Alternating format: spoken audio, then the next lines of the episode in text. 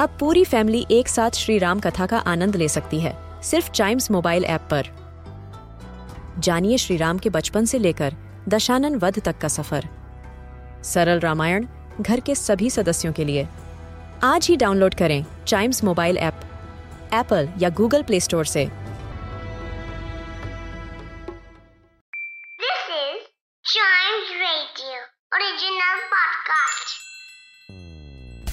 English एक ऐसी language है जो हमें बनाती है ग्लोबल सिटीजन और इसे आसानी से मास्टर किया जा सकता है। तो इस पॉडकास्ट में सुनिए और सीखिए कुछ ऐसे इंग्लिश वर्ड्स जो बनाएँगे आपकी कम्युनिकेशन स्किल्स को और भी बेहतर। तो शुरू करते हैं chalk and duster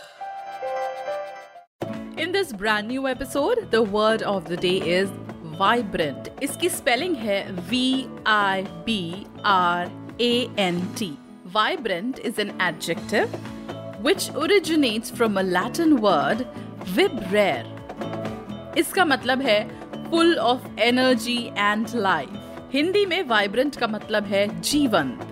वाइब्रेंट के सिनोनिम्स हैं लाइवली एनर्जेटिक एंड स्पार्कलिंग और इसके एंटोनिम्स हैं spiritless lifeless or dull. When we use this word in a sentence, we say, Mongolia celebrates a vibrant festival Nadam from 11th to 15th July. That's right, there's this festival that takes place in Mongolia, which has three major games wrestling, horse racing, and archery. माना जाता है कि नादाम जो festival है वो century से Mongolia में celebrate किया जा रहा है इसको सेलिब्रेट करने का पर्पस था मंगोलियंस को आर्चरी हॉर्स राइडिंग और रेसलिंग सिखाना, उसके कॉम्पिटिशन होस्ट करना और स्पिरिचुअल गैदरिंग्स करना। Apart from that it also served as a means to train soldiers for battles और मंगोलियन नोमैडिक लाइफस्टाइल का भी ये एक बहुत प्रोमिनेंट हिस्सा है।